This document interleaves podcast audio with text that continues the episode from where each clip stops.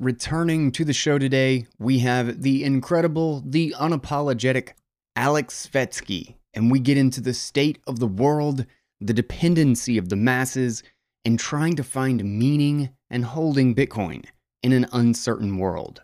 This is The Death of Nuance with Aleks Svetski.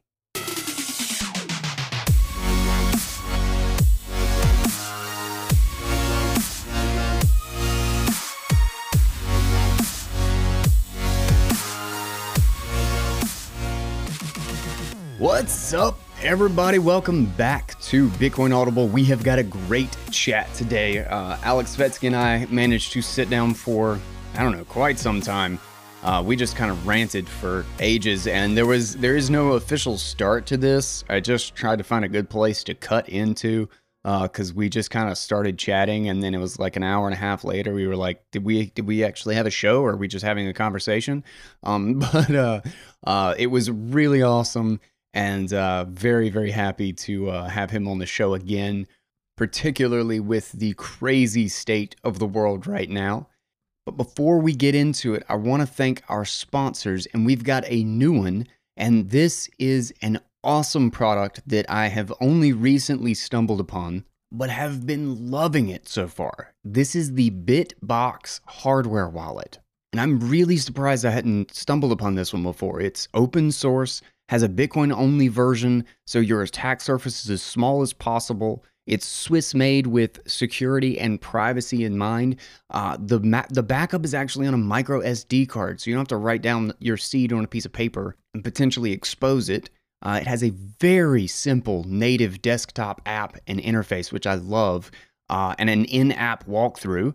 And it's legit one of the lowest cost hardware wallets out there. So it's kind of perfect for if you're trying to get a good hardware wallet for a family or friend uh, during the holiday season.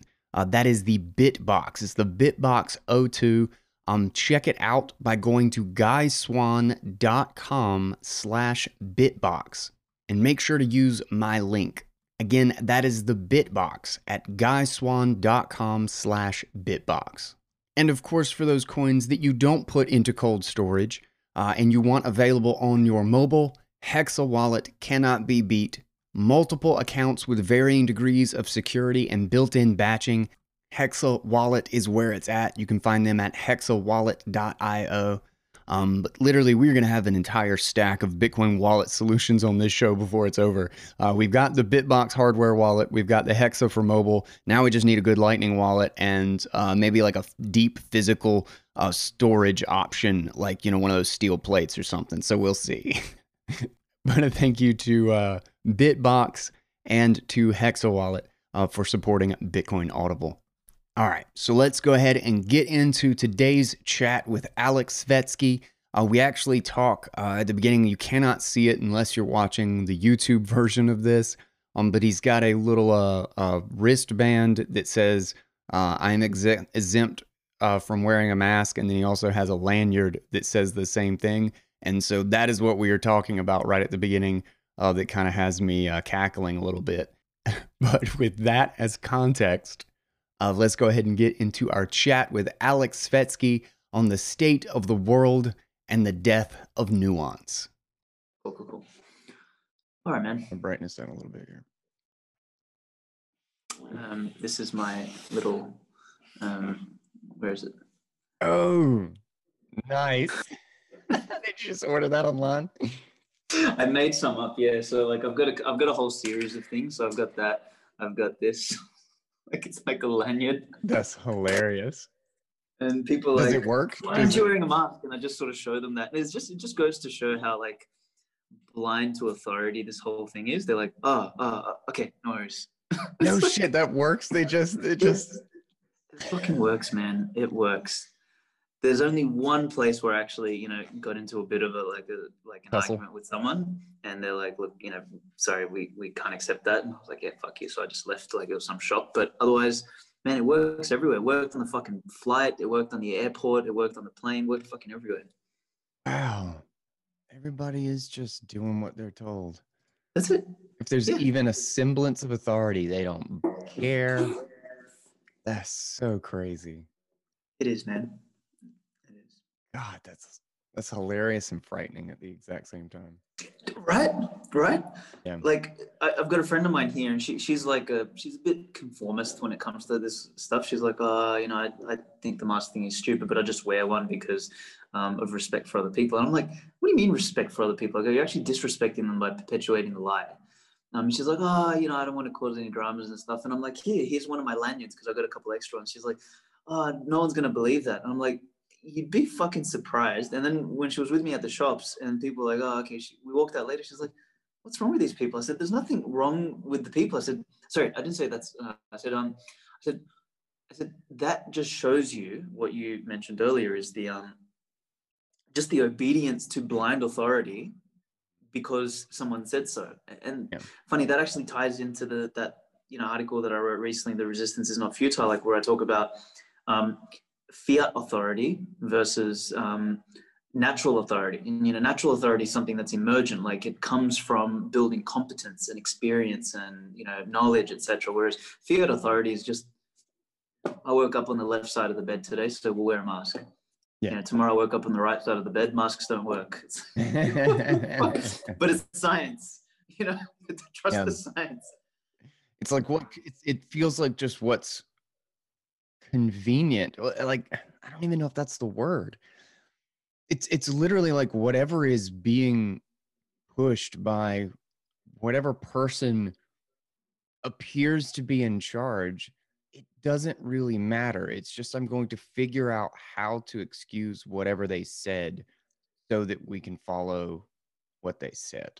You know, like it's just like this constant perpetuation of just who's in charge rather than caring what it even means or if it's even useful. Like they just go hunting for some you know and in this we're in the age of like um uh, uh like bias justification. Like we've got a big uh we've got a machine called google that is just a tool for just confirming our bias you know? Like mm-hmm. the, like we can find the statistic or the chart or the whatever it is that tells our story and just ignore the 10,000 other charts and statistics, you know?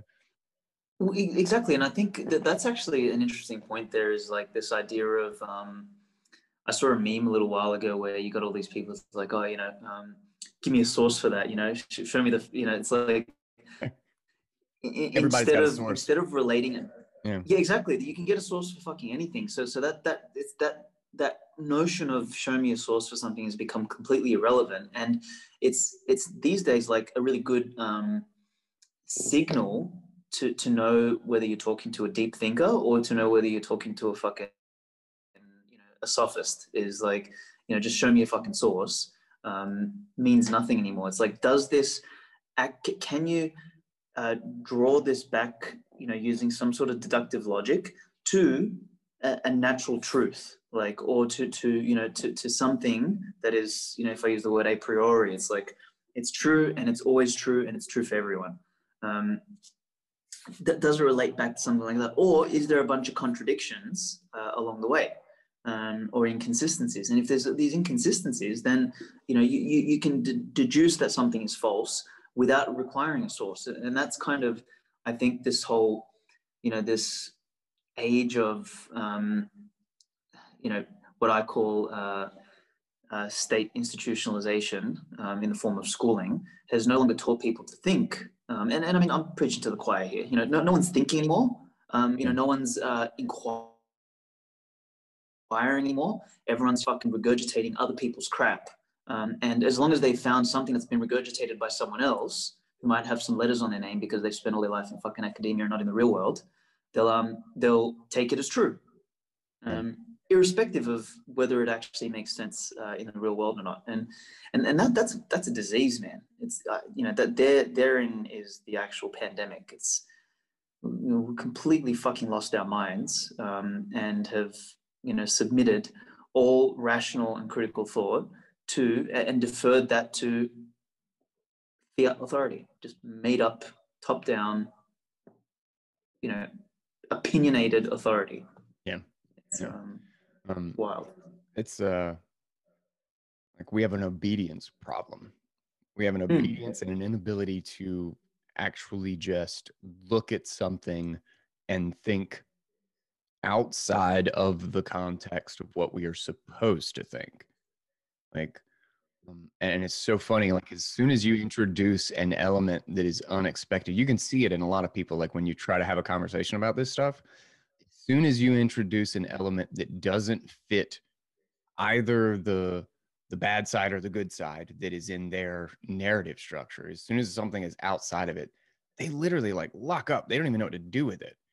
You know, like they don't they don't know how to assess it if it doesn't like cleanly fit into their little thing. I mean, like God forbid you like start talking bad about like the masks or whatever, but then give legitimate information about whether or not there's you know some sort of is there even a novel virus here you know? It's like and you know maybe there is. Like it seems to be that there is at least a disease somewhere out there and there is information to back it up but like it, it's, it's like one or the other. It's like you either don't believe in it or you believe in lockdowns and masks and all of it there's no there's no middle ground you can't well there's no more nuance right we, we've yeah. killed nuance yeah we, and there's um there was a great saying that I saw on um on, it was some Bitcoiner just popped up a, a tweet and he he said um what was it? Uh, tyranny is the de- deliberate removal of nuance, and, and, I think that's such a beautiful saying eh, because yeah. that that's like,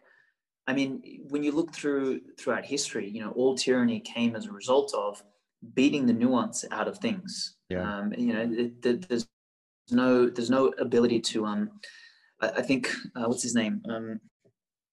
Eric July sort of talks about this sometimes, you know, where he, you know, mm-hmm. he talks about, you know, I can have a position that is for drugs, for example, um, and so sorry, not not for drugs, so, so against the um, criminalization of drugs um, and against the war on drugs, but simultaneously, I can hold a position that I'm not personally for drugs. Yeah. I don't I don't need them. I don't take them. And and this is what yes, you know, a lot of is horrible. Crack is horrible. No, you shouldn't beat people up and put them in a cage over it. Like exactly. Yeah, yeah, and, and that nuance of thought is like it's missing today. Um, because again, it, like I, I, think it all stems from this um, this poison or this disease that you know authority, like you know, we, we sort of emerged as human beings, and we built like I'm reading a book at the moment called Energy and Civilization, and it talks about how like um, the first um, the first actual innovation uh, that you know propelled Homo sapiens forward was like bipedalism.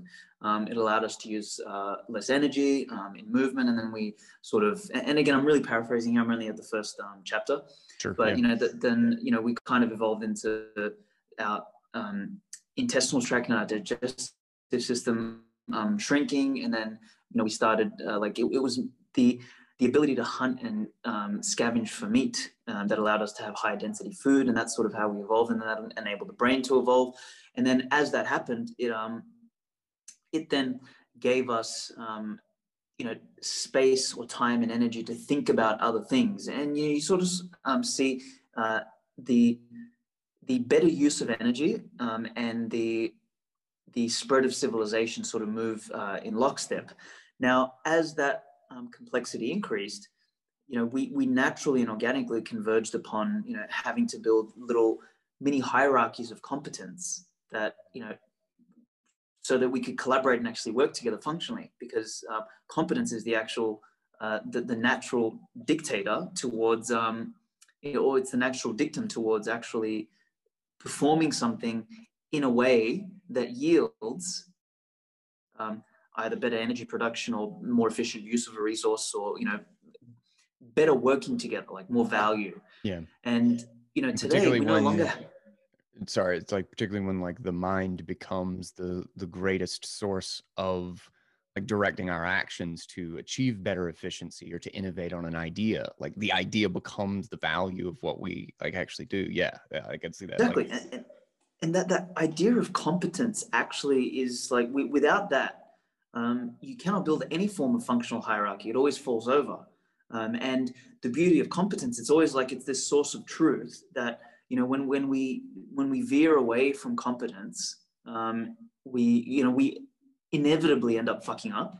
Um, and we have to veer back towards this center, this truth around com- competence, in order to maintain the, you know, the structural integrity of the hierarchy that we're building. And again, today we've just thrown out all competence. It doesn't matter anymore. It doesn't matter how good you are. It matters what skin color you have, what fucking gender you are, what, you know, fucking sexual orientation you are, what fucking minority you are. Like competence is like second rate now. It doesn't matter anymore. Like, uh, like the only thing that matters is what rate. I would say it's it's it's, it's down there. It's not second. well, the thing is, because because you can't you can't get rid of it, right? So it's always going to exist. It's always going to yeah, exist yeah. because, like you, you, know, I always, you know, the, the, this idea of um, you know, thinking you can fly by running and jumping off the edge of the cliff, and you know, in the first few seconds, because you jumped up, you're like, oh, I beat gravity, and then you know, a few seconds later, as you start like falling down, you know, you realize no dickhead, you didn't. And like if we kind of, you know, zoom out um, in terms of our like view on society, like the last couple hundred years, where this real emergence of um, fiat authority has um, has like dominated, that from an evolutionary standpoint is like that two seconds or three seconds of jumping off the cliff. Like we, we think we've you know discovered that we're somehow more intelligent than nature. You know, like we know better because we said so. Like fiat is the way, and you know we're, we're, we're going to get a rude awakening. We're going to get that Ayn Randian rude awakening where um, you know the, the structures that we've organically built. You know, not not by decree, but by just figuring it out. Like this emergent, you know, top sorry bottom up, not top down. As we start eating that away, and you know the, the things that support us don't exist anymore then we'll start to realize oh maybe competence does matter it's like yeah you know as soon as you as soon as you start to hold something above competence you realize that everything the glue that sticks everything together is competence um uh, and it's really interesting too because like the information age like i really thought that and maybe it was just kind of like an order of an operations thing that like I had too simplistic of a view of how like things were going to unfold. Um, mm. But like I thought, you know, all the freedom of information, having access to everything that was on the internet, um, was going to, and in some ways it has, um, was going to make us smarter and was going to make us, uh, you know, grant us access to all of these new tools. And in some ways, it's made us, it's hardened our lack of intelligence. Like mm. in so many ways, it like, and I feel like the that endless ocean of information has partially uh, reinforced, or or maybe maybe the word is exposed how much we were just not thinking that mm. we were just deferring to an authority. I mean, I can't tell you how many times that somebody has shown me their source or backed up an argument it links to an article it goes nowhere mm-hmm, just mm-hmm. somewhere like i can't i'll go hunting they'll even link other articles that write about the same idea or make the same claim and there's no source to any of it. It's just people just writing two pages of garbage and they think that's a source. Um, or god forbid you know you, it's backed by science because there's a study and study is the, the the literally the the like the survey study is the is literally the garbage bin of science like yeah. it's almost always unbelievably biased. Like they do a subset of like i'm going to ask 3000 people. They call up random people on the phone. Half of them probably can't even understand the questions. They ask them five questions. They draw up a chart from it. And then they think they they make some elaborate claim about like broad societal trends. And i'm like dude. Yeah. And there's yeah. so many of them there's so many of them it's like trying to sort through shit coins. It's it's the pa- most painful thing in the world. It's it's do you know what? It's actually worse than because i think you know all of academia is basic basically shit coinery. Just you know without the um without the kind of, of you know it, it, that's what it's become because um like if I think about um, remember that uh, movie recently? Uh, I mean, all, all of them are the same, like fucking forks over knives and all the vegan stuff. Like, what, what's that recent one, Game Changers or whatever it was? Oh yeah. And um, yeah, where it's like, oh yeah, vegan's good, meat eating's bad, and like th- there was a guy who like mm-hmm. drilled down into it. Is like, okay, this guy who's apparently the strongest guy in the world, um, he broke the record like you know seven years ago, but they you know they they position him like he's the strongest man now or something, and he's like just an anomaly, like a genetic anomaly. Whereas every single other person in the past and now, currently, who's ever been the strongest man, have all been meat eaters. It's like this one anomaly, and they base the science around this one guy. Or um, or when they do their studies about like you know different people who are healthy, they they pick a um, you know a fat American on the sad diet, right? Like the um the standard American diet, who's fucking drinking soda pop, eating French fries, eating McDonald's fucking hamburgers, you know, working all day, not training, and they're like, look, here's a meat eater, and he's unhealthy. Here's his here's uh, his markers, and then they pick someone who's like a fucking yoga chick who trains every day, just happens to be a vegan living in Venice. And they're like, see, she's healthy. So vegans are healthier than meat eaters. It's like, wow, what a what a what a rigorous scientific process you went through to to identify this. But it's it's everywhere now, right? It's yeah. it's it's no longer like it's. Um, so yeah, c- coming back to your point, it's like, you know, this this inform this floodgate of information that opened up, you know, the has it, yeah, the, has it exposed, you know, the collectivist stupidity um, or collective stupidity of humanity, or has it, you know, further drowned us in confusion and misinformation, and actually made us stupider? Um, I don't know. It's it's a it's a tough one, man, because you know it, it's it's almost like another one of those bell curves, right? It's um, you know, uh, no information on this side is, you know, like you're like a caveman. Um, and then sort of somewhere in the middle of the bell curve is like too much information and you're like some sort of modern millennial fucking SJW who thinks you know everything because you read the news. Um, and then you sort of go down to the other side of the bell curve, which is like true intelligence doesn't require a plethora of information.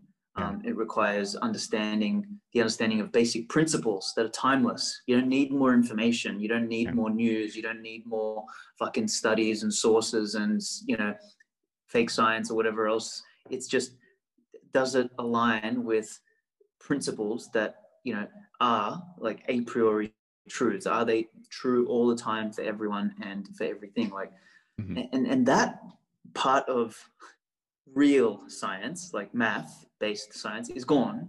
Um, but opinion science is um, sort of that, that's the era that we're in. And I don't know, man, like, you know, t- technology is neither good or bad. Like, you know, we're both smart enough, I think, to understand that. It, it's, you know, it's how it's used that matters. But it's, um, it's, it's a fucking weird time, man. Like, the, the pace at which hysteria can like overwhelm people, the, the pace at which lies and bullshit can you know propagate throughout the world. It's um it's concerning man. Like I, i've lost respect for so many people that i thought were actually smart this year. And like looking at you know the, the reaction the behavior and things like that i'm like whoa man. Like really? Like so it's a strange thing. Yeah. Yeah it's been a um, eye-opening year nonetheless um, yeah. That, Which part of the states are you in? Uh, I'm in, in North Carolina. No, okay, okay, cool. Yeah. So, so you're mostly north side.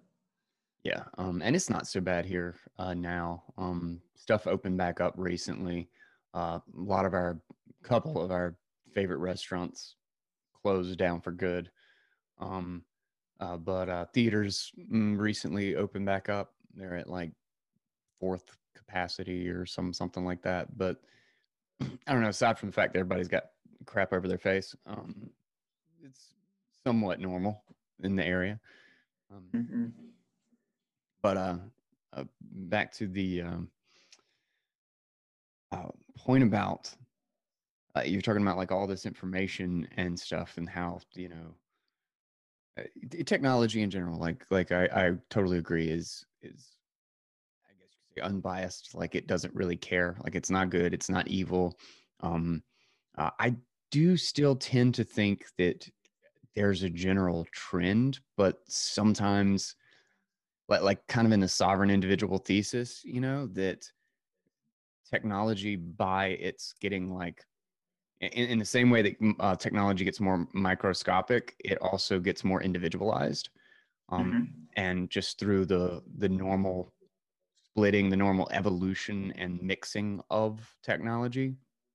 Um, but what's funny is that like like like talking about how like you know in that in that bell curve you're when you're in the height and you have all this information it's like too much information can just can be just as damaging and as blinding as not enough information yep and in this day and age it's almost like it's actually reinforced all of our just just our bad practices um, that if we have less information we might actually have a hindrance on a bad process like if we have a bad way to think about it or a bad way to go about figuring out the truth with less information it might be subject to fewer errors um, whereas when we're given an ocean of information it's just like this is the golden age of cherry picking.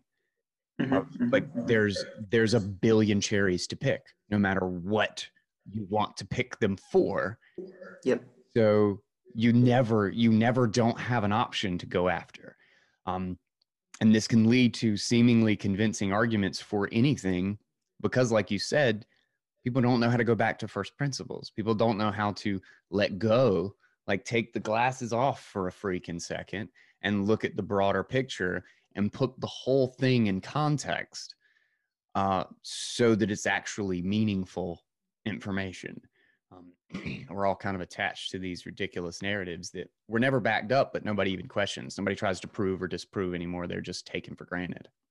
Yeah, the, the, the thing you mentioned actually about cherry picking is interesting because I was, I was speaking to a guy the other day and mentioned that um, you know, in, in our this is probably this probably stems also from the issue of remo- removing nuance as a as a concept in society, or, or or consistently removing nuance, or or or not thinking deeper than the first level is um is you know we've we've gone on this hunt for abundance, or you know this pursuit of abundance, um, and in the process of pursuing abundance, we've created um, so much excess um, crap. Like we, have confused actually that the notion of abundance with the notion of excess. Like you know, that there's no more like you know, for example, you know, consumption and production. Right? We, we no longer measure um, you know economic growth or productivity or you know progress in terms of production. We measure it in terms of consumption, and you know, we think that's somehow a um,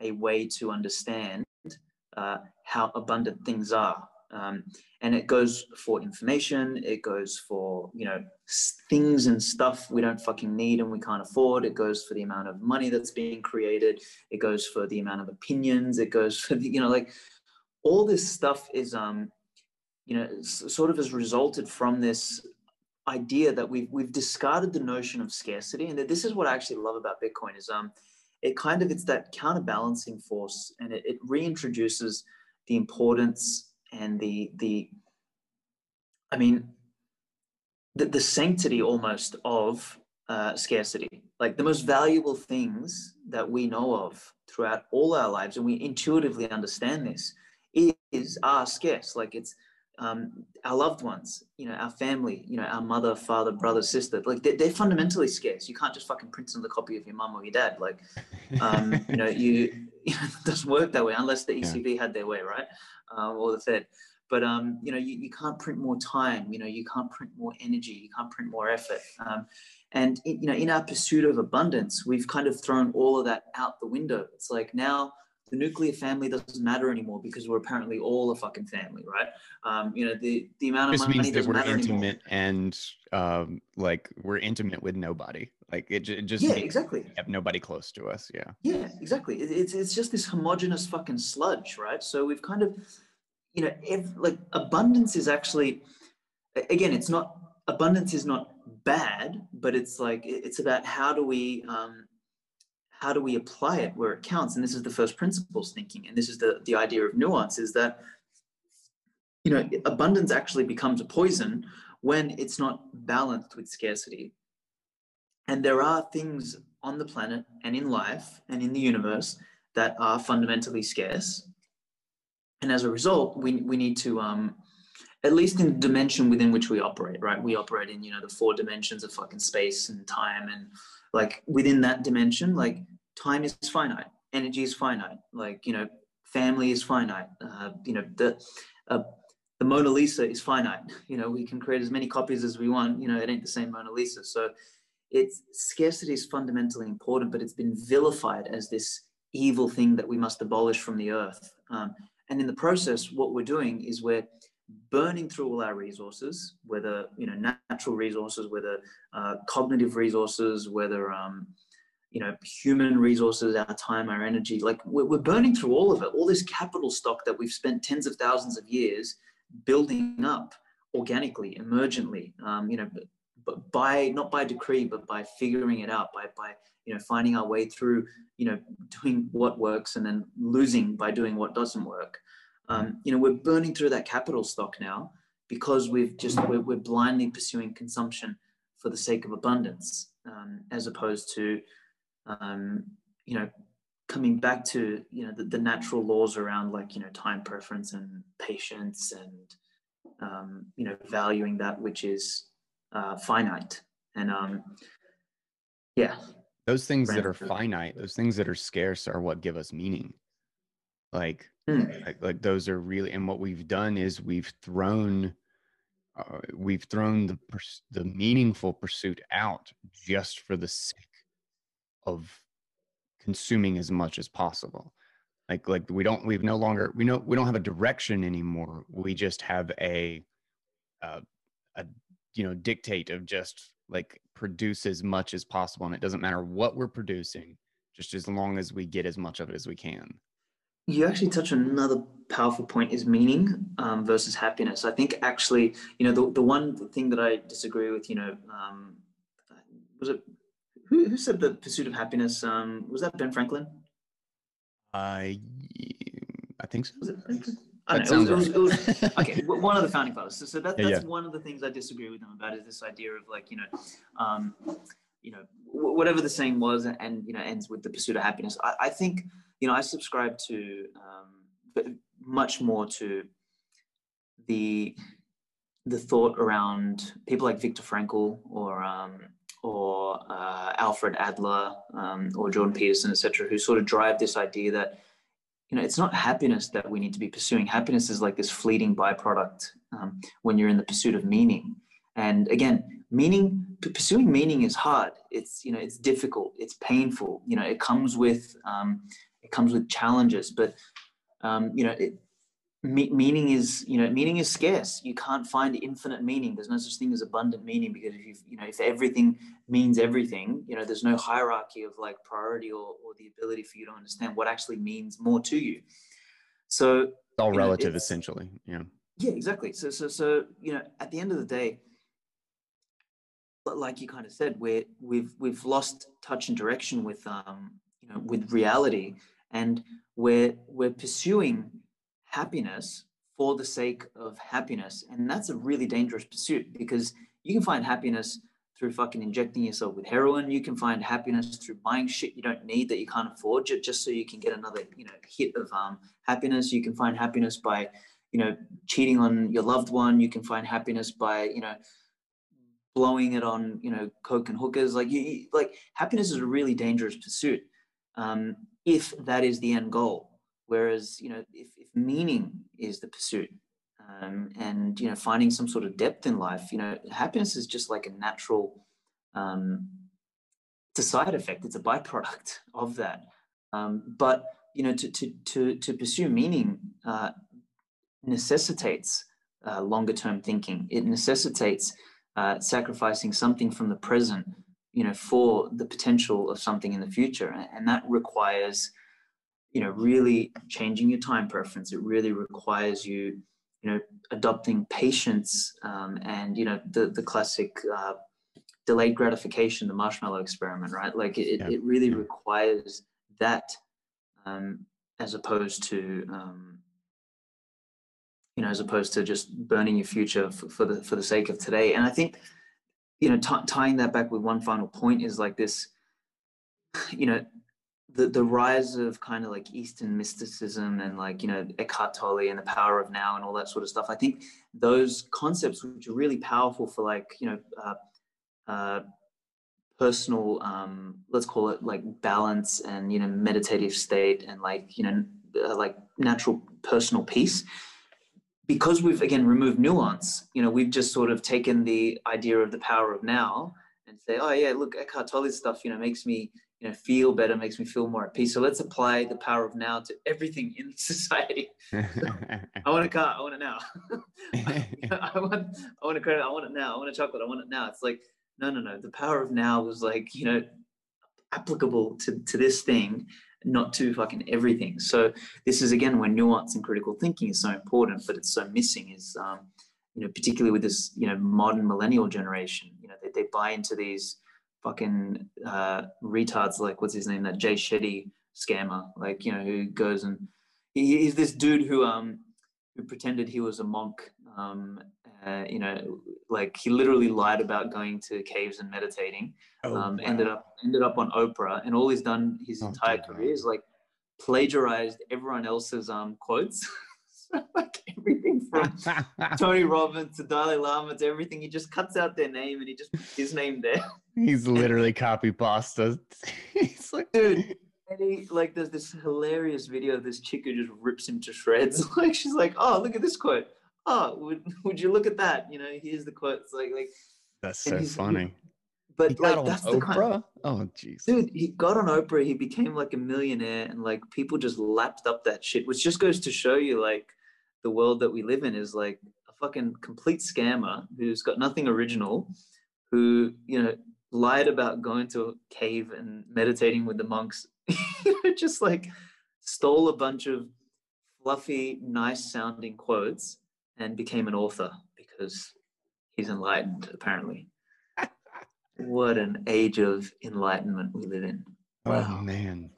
It's so funny too because um like like part of that is in this like like we have again we have so much meaning and you talk about like the pursuit i mean we have so much information um but you talk about like the pursuit of happiness like like happiness is like i like to think of it as like incredibly shallow Mm, mm, it's just mm. this tiny little like shallow sliver on top of life. Yes. And the and in fact, the more that we chase that and that alone, the thinner it gets. Mm-hmm, like mm-hmm, the mm-hmm. the less it pays off as time goes on. So uh, and that's how that's how you get stuck in these cycles of just chasing the next thing. So like I can easily just be happy by sitting on my couch today and eating chips and watching movies. But the longer I do that, or the longer I chase those cheap things, the thinner all of it feels as time goes on. Whereas all the depth of life is in the meaning. It's in the mm-hmm. fact that I ran somewhere and, you know, beat myself up to get somewhere that really changed things, that funda- fundamentally allowed me to sit in a completely different place and look at the world differently, know things, and uh, you know, like have some knowledge or quote unquote enlightenment about the world or my life and like why I'm even here doing anything. And that's the well, real depth, and it costs. Exact cost. Thank you. you. You just that was the word I was about to drop in there. Is like everything has a cost, and it's like you know th- this ties into this notion that we have today of um these democratic you know republics or you know this government idea of um, utopianism. And i don't know if you saw that article that i published in the citadel 21 is like libertarians are not utopians. Like you know libertarians like sometimes you know because we sound like we have all these answers and it's like no you know if you don't do that you know that that won't happen. It's like libertarianism like or free free societies are not about some utopia. In fact it's utopianism is actually uh, it's a it's a state construct. It's like it's it's a it's a ruler or a, you know a group that is you know believes that they know better that they can somehow construct a set of policies or a framework that um that will allow for the perfect society or for, for the movement toward a perfect society which is the height of arrogance and the height of ignorance to to natural law it's like you know what you mentioned before about going for a run and the difficulty associated with you know sacrificing your chips and sitting on the couch watching television right? You know that that that has an element of sacrifice. And here we are like with these utopian ideals when i hear things like um oh you know peace on earth or um or you know we can we can stop arguing or we can remove conflict or we can remove sacrifice or we can remove hardship all of those things like that's where meaning comes from. Like meaning comes from the struggle meaning comes from sacrifice meaning comes from difficulty meaning arguing comes from is how you over- find truth. Yeah. Absolutely. Like th- th- this idea that you know uh, you know somehow some group of people have you know the have understood the ultimate truth and through their framework you know of government um, or you know uh, fiat decree um, know how they can remove all of these so-called bad things like conflict or you know disagreement or nuance or you know discrimination is one of those ones. It's like how do you remove discrimination? Like the, the definition of discrimination is choosing. So if you if you're not allowed to choose anymore what, what do you have? It's like you don't have freedom anymore. You had, you know you have north korea. Like there's no there's no discrimination in north korea. So like for those of you who want to abolish discrimination about you fuck off and live over there? You know there's there's there's real there's a lot of peace there you know um, but it's it's this you know like freedom and life is messy.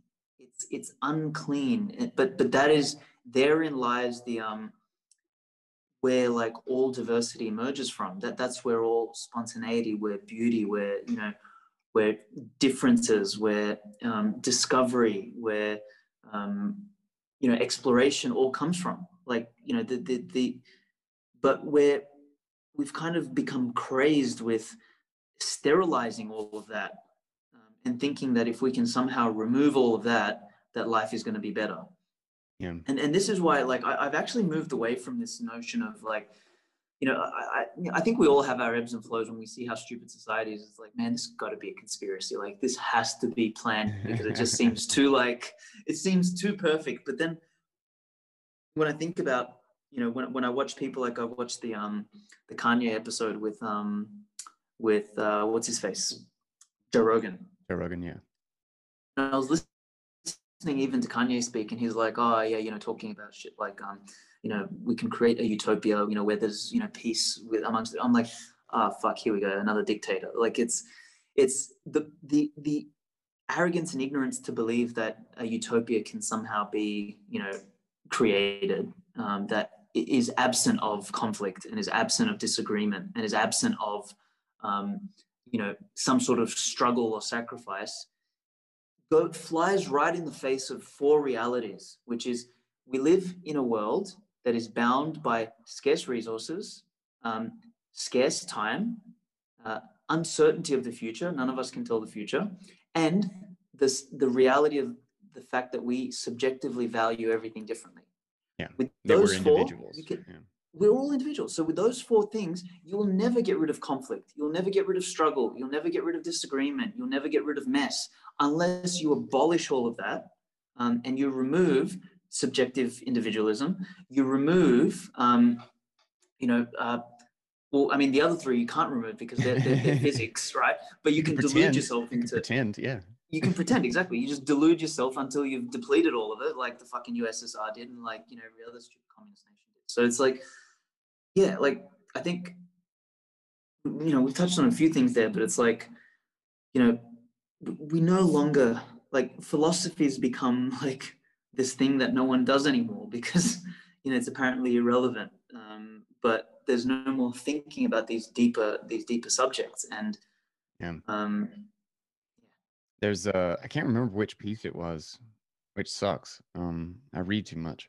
Um, but uh, one of the things that I read on the show um, was uh, something along the lines of the quote, which is actually very similar to the tyranny quote you were talking about um, uh, earlier, was that evil is born of believing you have nothing left to learn. Mm. Like mm. it's it's it's believing that you know like all censorship and like the silencing of discussion and all of these things it's about believing that you are infallible because then obviously you have the right or you you can silence this discussion because I'm infallible. Obviously, I'm already correct. I've already reached the end of the line here. Therefore, I I should be able to silence discussion. And that is that is literally the source of tyranny is is believing that there's there's no discussion to have that could add to what you know or think about the world. uh, what I'll add some color to that is that um that it I I believe that it very often or, or probably in all cases doesn't actually stem from an evil place. I actually think it stems from somebody genuinely like you know, I'm probably going to get some heat for this, but I actually think even the dictators like your Stalins and your Hitlers and all of that genuinely in the beginning thought what they were doing was right. And as they um, met resistance um, in their bid to you know to fight for their their interpretation of the greater good or their interpretation of what a utopia is of the right. They they they they enacted these fucking tyrannies and atrocities. So, so it's like you don't like um, you don't start off a nazi prison guard right? You, you start off by having you know some sort of values and you sort of get like pushed a little bit.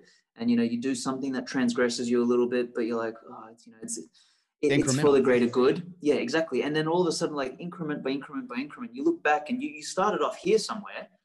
You're like, what the fuck's going on? Like, you know, you've become a completely different person. And I think this, um, you know, evil is just this incremental movement away from reality in the pursuit of, you know, one person or one group's idea of what a utopia is.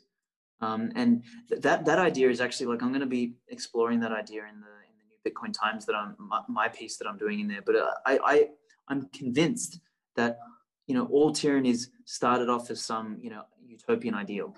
Yeah, um, it, it's this idea that um, you know perfection can be attained, and the thing is, perfection is found in irregularity. Perfection is found actually in imperfection. Yeah. I'm, sounding like some fucking Zen Buddhist now, but it's like I totally um, agree. I get I get where you're going with that. Yeah. yeah, it's like it's um and and this ridiculous notion this ridiculous Perfection notion we can, found in imperfection. I'm gonna quote that. um, like our, our arrogant notion that we can remove imperfection in the pursuit of perfection is like the the death blow to life yeah. like we, we we kill life we kill ourselves in the pursuit of like perfection which is the lowest standard yeah. um so it's uh yeah man it's, um there, there, was, there was something else I, I went on a ramble there but um anyway it, will lost the tangent okay yeah, um, well, I actually want to go back to an earlier point um, before. I want to ask you about like Amber app and Bitcoin Times and all that yeah, stuff. Yeah, yeah, we'll come back to that in just a second, though. Um, was uh, uh, we were talking about like the things that are scarce and how like those things are what like add meaning to our lives, and then then we also brought up the point that you know technology is um, unbiased. Technology is not inherently good or evil; it just kind of is. And uh, like kind of the process of evolution like process of being human is to adapt to our environment. And i think that's one of the real major things that has caused so many problems today is that our environment is changing. Technology is our environment right? Our environment is changing faster than we know how to adapt. Hmm. Like we're incredibly particularly as a society maybe as individuals there's a degree that we can start to adjust but as a society we are painfully slow at adapting to some, some of these things whereas our technology is moving at literal light speed now. And because of that we're in this constant flailing to catch up with our environment. So with scarcity being reintroduced knowing that like meaning comes from that which like where we're getting abundance everywhere else how does how do you think bitcoin fits into this like the reintroduction of some extreme form of scarcity that we can attach value to in this new environment what do you what do you think that does to being human? You know like have I, I actually have thought about this really really um, deeply. And so so this idea that um, technology is getting away from us and moving away from us i think is a ramification or a side effect of the fiat disease. Mm-hmm. so fundamentally and we look uh, all throughout history is um, technology and the, the advancement and development of technology was driven by need. You know like I, I need you know to feed more people. So we came up with better ways to to you know do things. So so generally there was this sort of lockstep of um need being the the mother of, i mean we even know the saying necessity is the mother of all invention right? Mm-hmm. so what what happened was is and again like I, I'm I'm using logic to come to this conclusion as opposed to sources. So don't ask me for fucking sources. you know, whoever's listening out there. But I want like, your chart. show me, show me the scientific evidence. Um, so if, if we look at um, you know fiat and this sort of emergence of uh, printing money, which money again represents the resource that we use to um, to enable uh, invention or to, to, to, to help enable or to spur on innovation.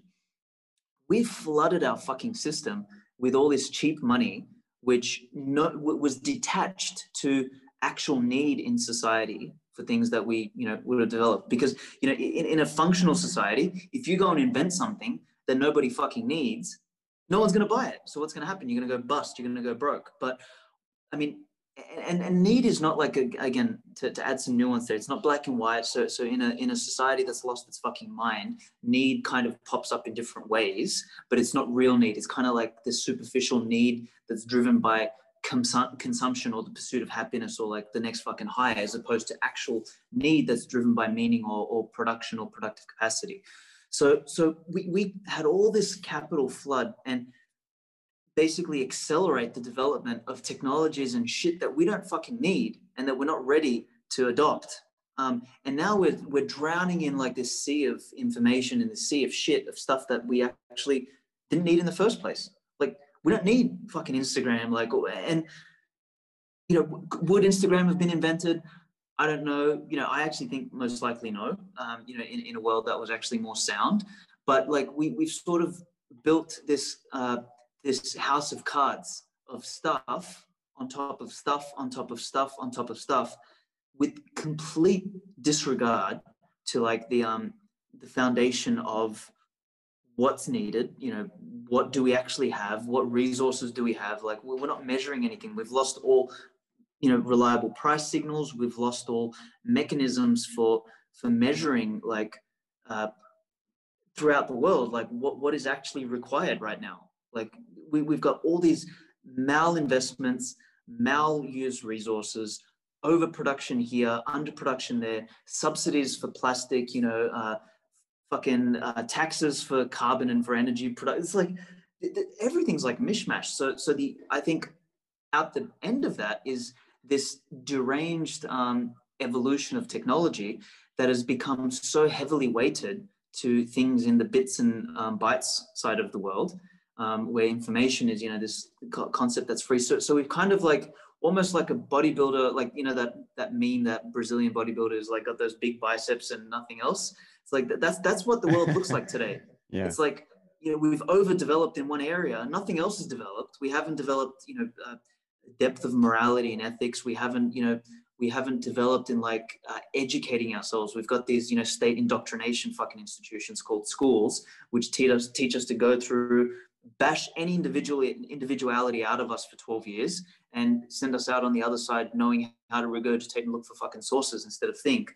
So it's like all of these other areas we're completely underdeveloped, but we've got all this, you know, tech that's been fueled by cheap money and cheap credit and you know narcissism and you know this pursuit of dopamine uh, hits and serotonin hits that you get by getting a fucking like so it's like it's all become deranged so coming back to then the original question around Bitcoin, getting all animated here. I need to calm down. Um, uh, just keep rolling, keep rolling, keep going. Get some coffee. Bitcoin. this is me on water. Coffee's dangerous. Um, the the reintroduction of Bitcoin, I think, will help, you know, bring us back to a world where we consume what we need you know, we, we come back to producing something that actually provides a benefit or, and a benefit in the sense of better allocation of resources or the more efficient use of finite resources um, and the actual the the advantage to first the individual who built it for, for you know whatever means they need um, and then the advantage of anyone who sees value in it who's willing to trade their scarce money for the use of that object, tool, invention, innovation. So, and a lot of us in Bitcoin, we feel it today. You know, I mean, the, the very notion of hodling is, you know, this it's deflationary in nature. We know that purchasing power is going to be maintained with Bitcoin. And now, arguably, one could say, oh, yeah, but that's because, you know, Bitcoin is appreciating and it's still emerging. But, but it doesn't matter. Like in a world where um, productivity is increasing, where innovation is moving forward, the purchasing power of money will actually continue to increase. It will now, always, yeah. It, it's going to be incremental later. Obviously, it's not going to be like now. But at the end of the day, it makes you think fucking twice before you spend your money. So we buy and allocate resources more intelligently because of it, because we're paying for something or buying something that we need, as opposed to blindly chasing happiness, consumption, and the next high, which is, I think, a derangement of the fiat system. So, yeah, is that an answer? I don't know. No, yeah, no, I, I totally like. Uh, kind of the general idea is that like we've been we, we've been in this constant state. We used to have a strong foundation to work off of and then we lost sight of it because we lost like going back to your point about like you know we used to invent out of necessity. Now all of our necessity because we had we used to have a strong foundation to work off of our necessity became just social need like like like pleasing each other like making sure that you know like we had people listening to our show and you know all this stuff like it, it became more and more surface layer um yes. just very much very much like that you know pursuit of happiness like that thin layer on top. We just had a veneer and then we started stacking veneer on top of veneer on top of veneer and then never took time to notice the fact that someone was wiping the foundation out of our entire structure that the, the foundation was just being chipped away and chipped away by the money printers. And all of our price signals went chaotic and our veneers became less and less like they just they just went chaos. Like they did they don't mean anything anymore because they're not attached to what the ultimate goal was. And kind of the beauty of bitcoin in that context is that it's a new foundation. It doesn't have a veneer on it yet we're yeah. literally starting a new building next to it and being like, guys, you got to get out of that building before. I mean, look at that foundation. That shit is crumbling. You got to get out of there anymore. Yeah, exactly. it's it's sort of it's we we've built this top heavy thing with nothing down here, and it's yeah. you know, and it's and it's like sort of swaying in the wind now. It's like, I mean, uh, like sometimes I, I play the thought experiment in my mind. I'm like, you know, imagine if we had, imagine all the resources that have been wasted in like you know large scale whether it's large scale wars whether it's like um, ridiculous fucking taxes and you know poor regulation and you know then the management of that fucking ridiculous regula- regulatory um, you know infrastructure that's been in, uh, created.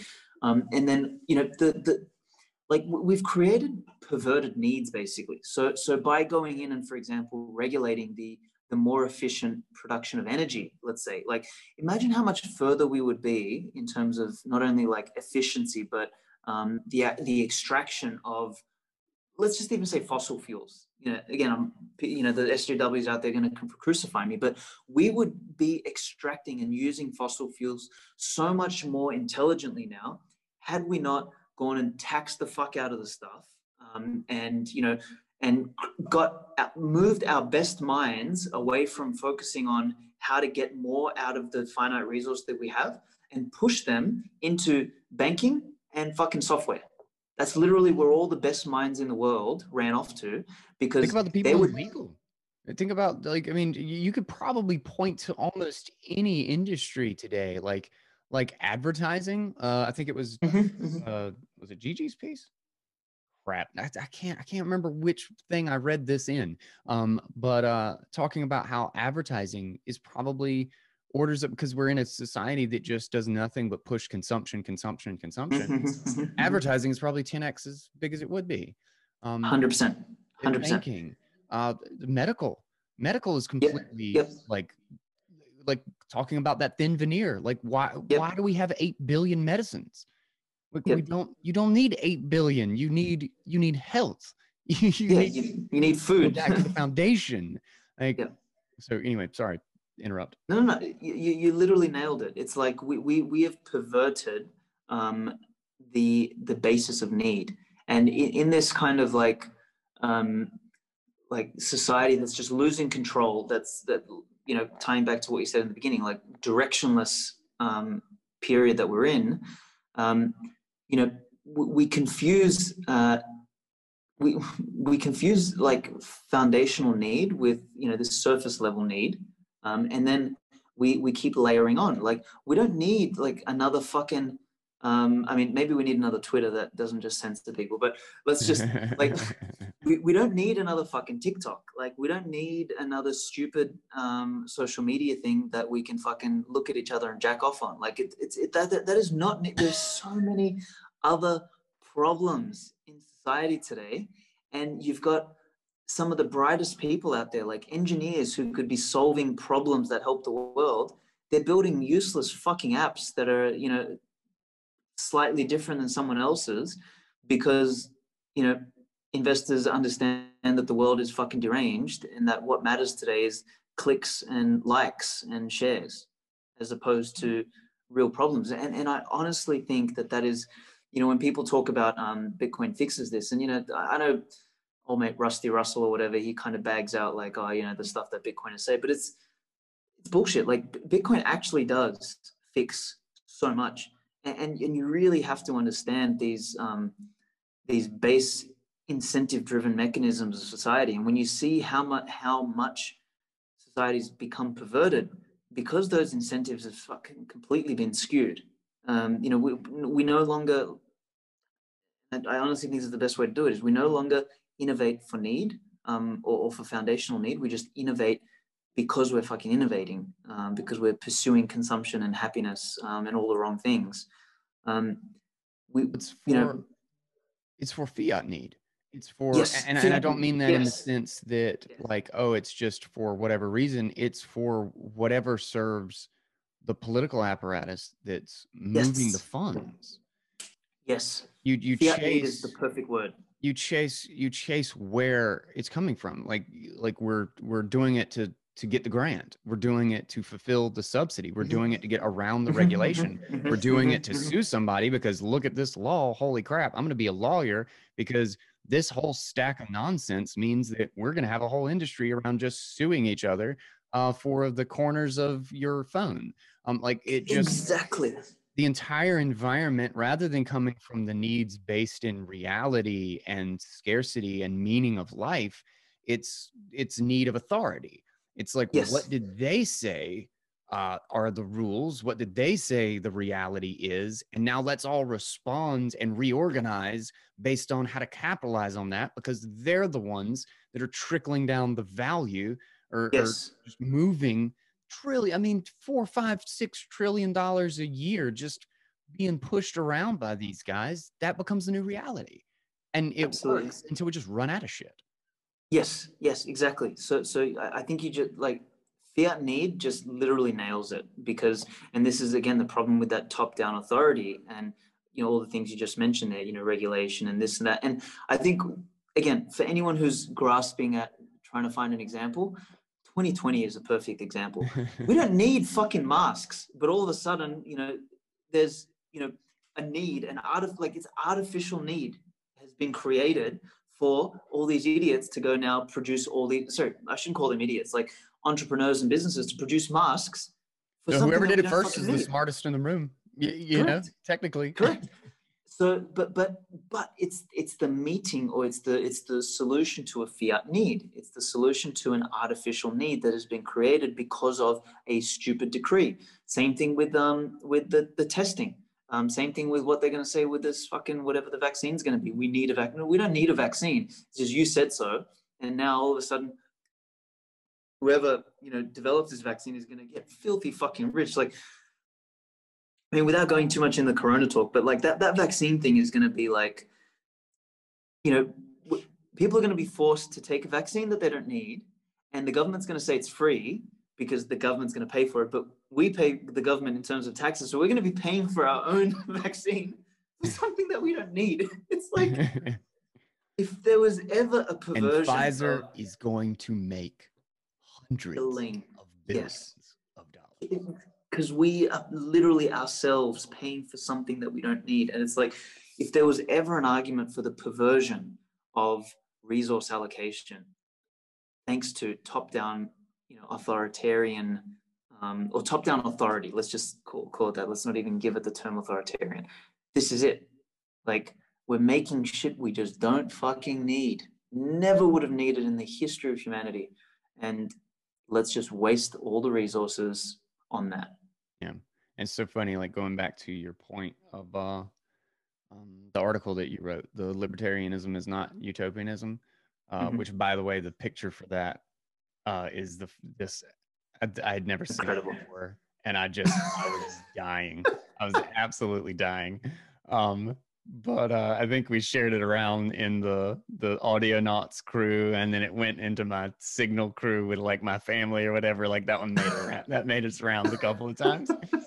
Um, but uh, in that uh, that idea is that it's not about creating a perfect world; it's about creating the right incentives and the right pricing that just prevents that sort of dog shit. Yeah, yeah, yeah.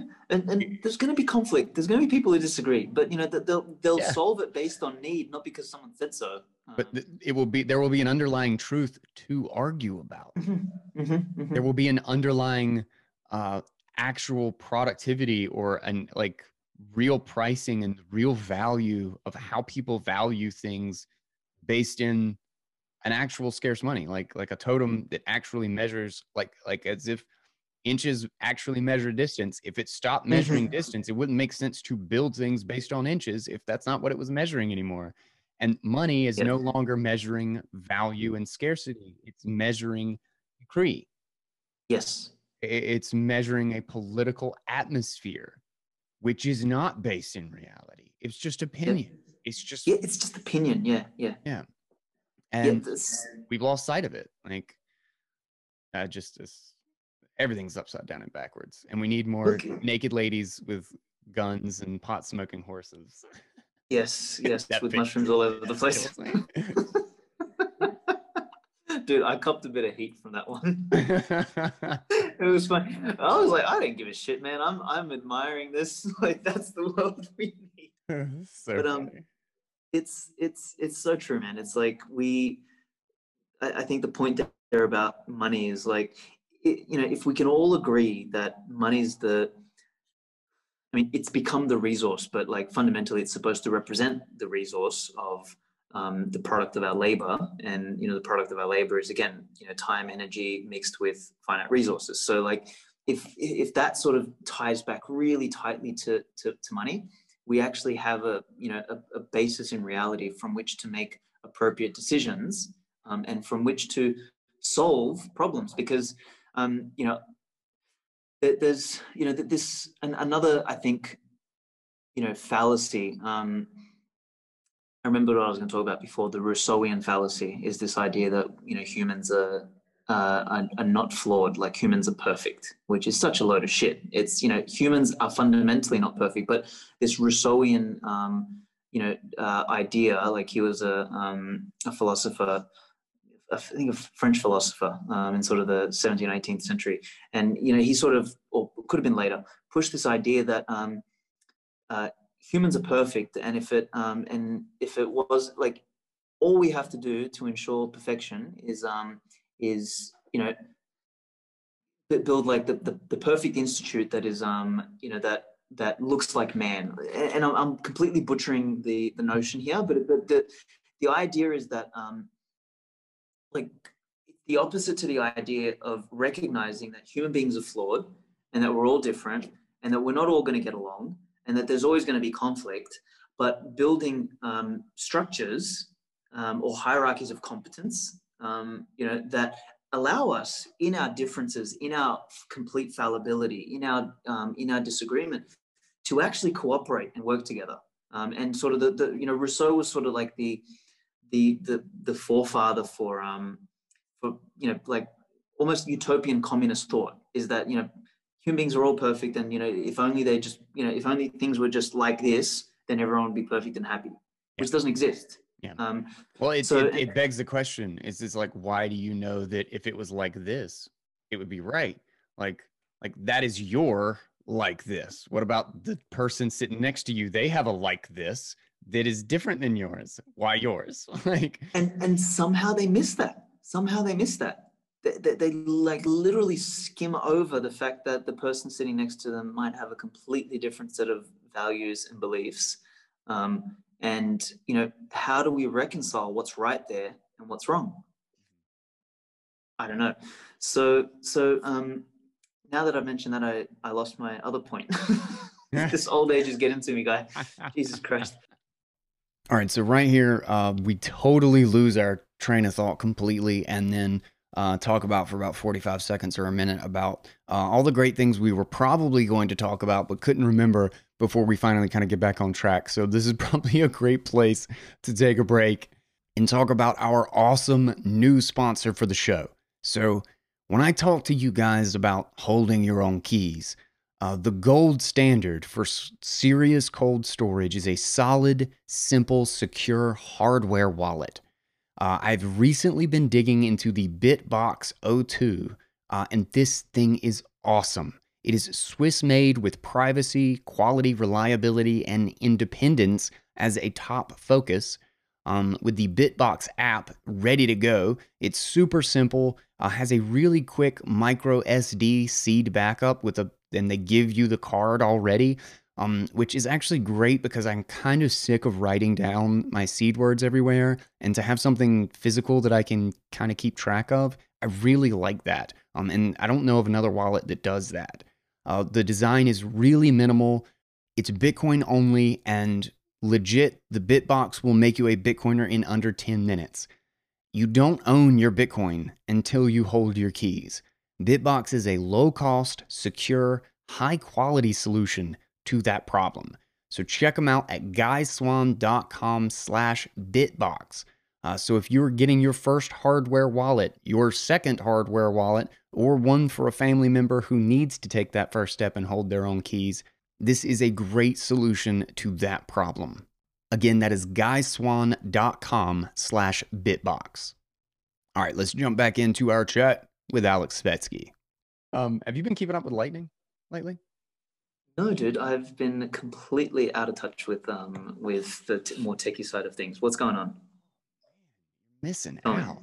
So uh, uh, the Sphinx app stuff has base is like basically coming into its own right now, which is a, a encrypted chat app that just is routing over Lightning. Um, and I've okay. been so jacked about that. Like, so it's it's basically Telegram, um, but uh, one of the really clever tricks they're doing with it is Telegram attached to Lightning. You know, everything's just built on Lightning essentially. Um, and uh, uh, at first, like I'm just thinking like, like I always wanted a just an encrypted chat app anyway that I could just you know easily pay, you know, send send to and from Bitcoin kind of thing, attach it to my node, and then I know beyond question it's attached to my public key. So unless somebody is, has access to my money, obviously nobody can read my messages like because that's how it's built. Um, and uh, uh, which is one of the really cool things that Paul, uh, the main guy over there, building it uh, with with their team. Um, uh, I've spoken to him a couple times. Every time I talk to the guy, I'm just, I just walk away and I'm so bullish. Like I'm just like so jacked. I don't even know what to do with myself. and he's talking about how like it's one of the most easy. He's been working with internet protocols and code and stuff since literally like the early 90s and stuff like before the internet was really the internet um, and he said he's never been so confident in something is going to be the standard. He's just like, no, it just everything just makes sense. He's like, you know, when you figure out a protocol to securely send and receive money, doing anything else with it is just dirt simple. Yeah, well, you just, okay. you just you just put it into the same little packet, and you know, you already know how secure it is. You already know how reliable it is. Um, and uh, so like that's got me totally jacked. And he's put a podcast player uh, like put a, an app, a podcast app in it so that um, like in our tribe in the Bitcoin Audionauts, which we've got like 10 or 15 people in there uh, now, and we're slowly moving over to Sphinx, people can play the show in the app and then they pay like uh, a tenth of a penny every minute to listen to the show. I, I assume it's priced in sats. It's in sats. Yeah, it's like 100 sats. Yeah. Like if you if you have like a slider, you can choose like how much you want to do. But I just I shoot mine all the way up to just 100. Um, because Adam Curry, the the guy who created podcasts, um, is on this now, He just announced really? it on his show. Um, he's apparently been a big Bitcoiner for a long time, has been running a lightning wow. for a while. Um, Whoa. and has been talking to Paul for some time in the background. He just announced on his show, like, uh, I guess at the beginning of this week, if I'm not mistaken, um, that uh, he's doing a tribe on Sphinx. And there's like a hundred people in there donating, like everybody's just buying a node from Sphinx or whatever and donating sats like crazy. Um, and it's awesome. It's awesome. There's a huge, huge crew you can tip, and you listen to the podcast. I listened to his whole podcast, and I sent him like a, um, I don't know, like a buck and ten cent or something. I think for the episode. Mm-hmm. Um, but I was streaming money to him the whole time I'm listening to it. So if I stop 20 minutes in and I don't want to listen to the rest of it, well, then I don't, I don't pay anymore. And you stop, yeah, dude. Th- th- this is, I mean, this is an example of like whenever I hear people, you know, say something as dumb as, uh, you know, it's all over for Bitcoin and stuff like that. I mean, I, I, did that talk obviously last year, which is you know, blockchain is dead, the future is on Lightning. Yeah, the future's here. Still man. one of my favorites. Still one of my dude, favorites. I love that shit. So unapologetic. Thank you. it's but it's it's it's happening, man. It's happening, and it, it just gives me so much pleasure because that that was now two years ago, and it's like, I mean, I don't know. It like th- this this. It's moving a mile like, a minute. Like it's it is, so fast. It's unbelievable. And it's funny, like, like it took forever to really bootstrap the foundation of this thing to like really get the network underway. But the foundation is strong enough now and like the main pieces are worked out. These the next couple of stages is are going to be so fast. I mean, literally, it's like every week or two, like something big drops. Um, the recent developments in like Breeze Wallet and Phoenix, um, Phoenix, you can now send money to people while they're not online. Um, mm-hmm. uh, Breeze, uh, now it will open channels automatically if you receive a payment that you don't have the capacity for. It automatically it just charges you a 0.1% fee to open a new channel in the background, and then it automatically opens the channel, broadcasts it, and then updates the commitment to push the transaction to you. So it works as fast as any other Lightning channel, and you don't even know. Oh, yeah, okay. Like it's just immediate. Yeah. Like, and this is the know. beginning. This is the beginning. Yeah, you know, yeah. like we're just getting rolling. I love what you said there about spending some time building the foundation because again, like everything that you see uh, in the Bitcoin space is almost analogous to that idea of, you know, nine hours of um, sharpening the axe and one hour of chopping. And yeah, and yeah. you know, it, it's kind of like how did you chop the tree in one hour? Like that's a lot of work. It's because you know we've done this we've built this foundation and, and that time's been spent to like to build something you can build on where and, and and again you look at the ethereums and every other fucking shit coin out there is they've done it the other way around. Like and, and this is why like i'm adamant that crypto is fiat. You know anything other than bitcoin is just fucking new age modern digital fiat just run by nerds and dweebs who didn't learn the lesson. Um, you know, co-opted some, you know, nice words in Bitcoin, like, you know, let's throw around the word decentralized, let's throw around the word blockchain, um, and assume that we're doing the same thing. But taking like, and this is again comes back to the, the principles, right? Is they haven't learned any principles. Like Bitcoin's principles are, you know, patience, are you know this this low time preference like are build a foundation like are immutability like they're the, they're the principles it's like well, we're going to beat Bitcoin by throwing away those principles, taking like bringing our principles from the fiat world and building a competitor. It's like, what? um, and and they're going to wonder why like their things collapsing whilst Bitcoin tech is fucking mooning. Yeah. And and they they have the audacity to sit there and say like, oh yeah, nothing's happening on Bitcoin. Well, they wow. have the they have the they have that mindset of chasing the next hype just as fast as they can go. So they're building something as quickly as they can and releasing it so they get that short term bump. And then it falls and people realize that it either A, the foundation is breaking, or like now they've got to do maintenance. They've got all this like technical debt to fix everything else. I mean, they're having they're having to re-foundation all of Ethereum Bitcoin doesn't. Well, have to, well, Bitcoin yeah, doesn't yeah. have to touch that. Um, so dumb.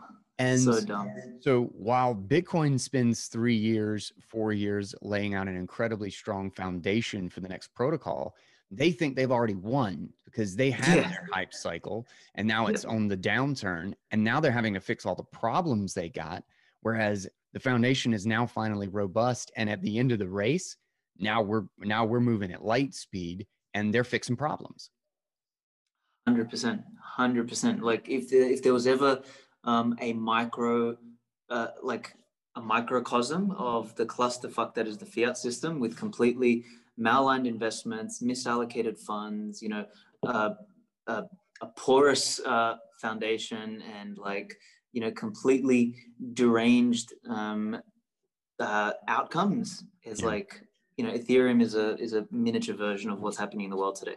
Like all the wrong things at all the wrong times in all the wrong order and it's spaghetti. We're gonna be but doing we're episode, uh, stupid ones um, we're gonna be doing an episode of uh, shitcoin insider on it uh, very soon and i'm really excited coin insider what the hell's that Oh, you don't. You, you haven't heard about it yet. How have I not heard about this? I mean, um, we're only two episodes deep. It, we're only two okay. episodes deep. It's really early. Um, but uh, it's me and my uh, co-host who is not to be named. Um, uh-huh. but we dig uh, heavily. Now we're actually. This will be the first show where we have a guest on. Um, but uh, it's literally it's Bitcoin maximalists explaining and digging into what's going on in shitcoins. Uh, so the really? first. So, so what, who, who are the guests? Are the guests actual shitcoiners or? Uh, uh, no. Well, we may have we may have actual shitcoiners on at some point, uh-huh. but it's people uh-huh. who know, um, uh, who know very much about the things that we're talking about, or who have been involved in the project in the past. At least the people that we have lined up right now. Um, and uh, our first episode um, with just me and the co-host uh, was uh, uh, uh, all about um, what was our first episode about? Oh my god, it's been like three weeks. Dude, I keep thinking about Filecoin because we haven't we wanted to do an episode about it. Dude, my brain, my brain is all over the place right now. The second episode, we just we just finished one on BCH and BSV. Yeah. Um, and uh God, it was great. The and it was like perfect timing too, because they just had the fork. Um or they're just another one a fork. You know, BCH is a, has a fork in like two days. Um, and they're trying wow. to implement a tax in the protocol. Oh, to oh, oh, it's that one. Oh, that finally. one. That one's happening. Yeah. Uh, and then BSV uh, just found out that their uh, multi-sig um, used uh, the wrong script. They did just kind of a band-aid it because they ripped P2SH just out of the protocol. Mm-hmm. mm-hmm. Um, they uh, um, they put it back together with just a basic script, um, which is basically like a P2WPKH, I think whatever the hell it is. Um, the one basically where you have to do public keys. Um, and uh, when they did it, the script that they use, uh, because the stack is like reversed in Bitcoin, it's like kind of counterintuitive. They used uh, uh, what would it be? Greater than. Yeah, they used greater than or equal instead of less than or equal. And uh, in doing so, uh, they implemented this thing and apparently did not test. They did not test the fail scenario, the succeed scenario, or the um, I have too many signatures scenario. All they did was just test the perfect threshold. It's like, oh, if I have a two of three, does two keys unlock it? Yes, it does. Okay, we're good. But since it's backwards, it's two keys or less will unlock it.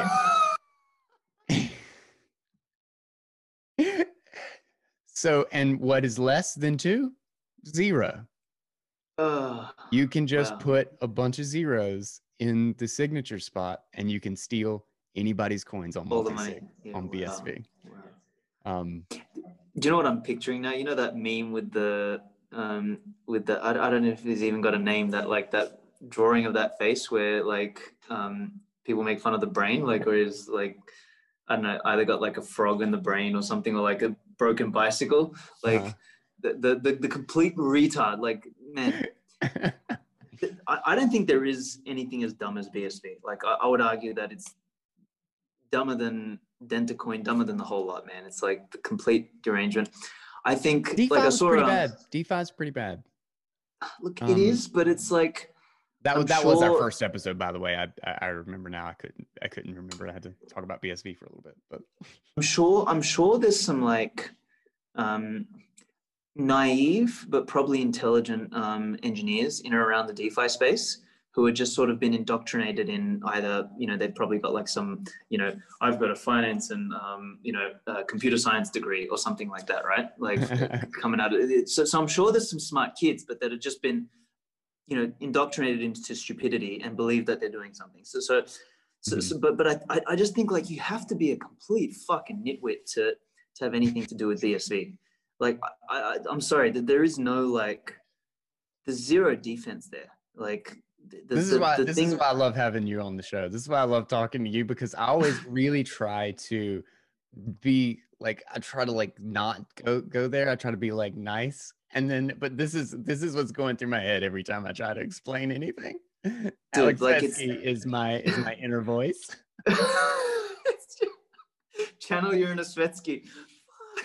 it's like, dude, it's um they're they're beyond deranged. Like the, the, Roger, I don't know. He, you know, he, he put that tweet up the other day. Is like, oh, you know, uh, Bitcoin's broken because you know his his shit little meme with like the Bitcoin um, and the oh, Lightning Network thing. He does. Like, but I, I I almost feel sorry for Roger because like, and I saw Giacomo kind of reply to one of his tweets recently. He's like, "Come on, man, give it up. Like, you know, you've lost. It's over.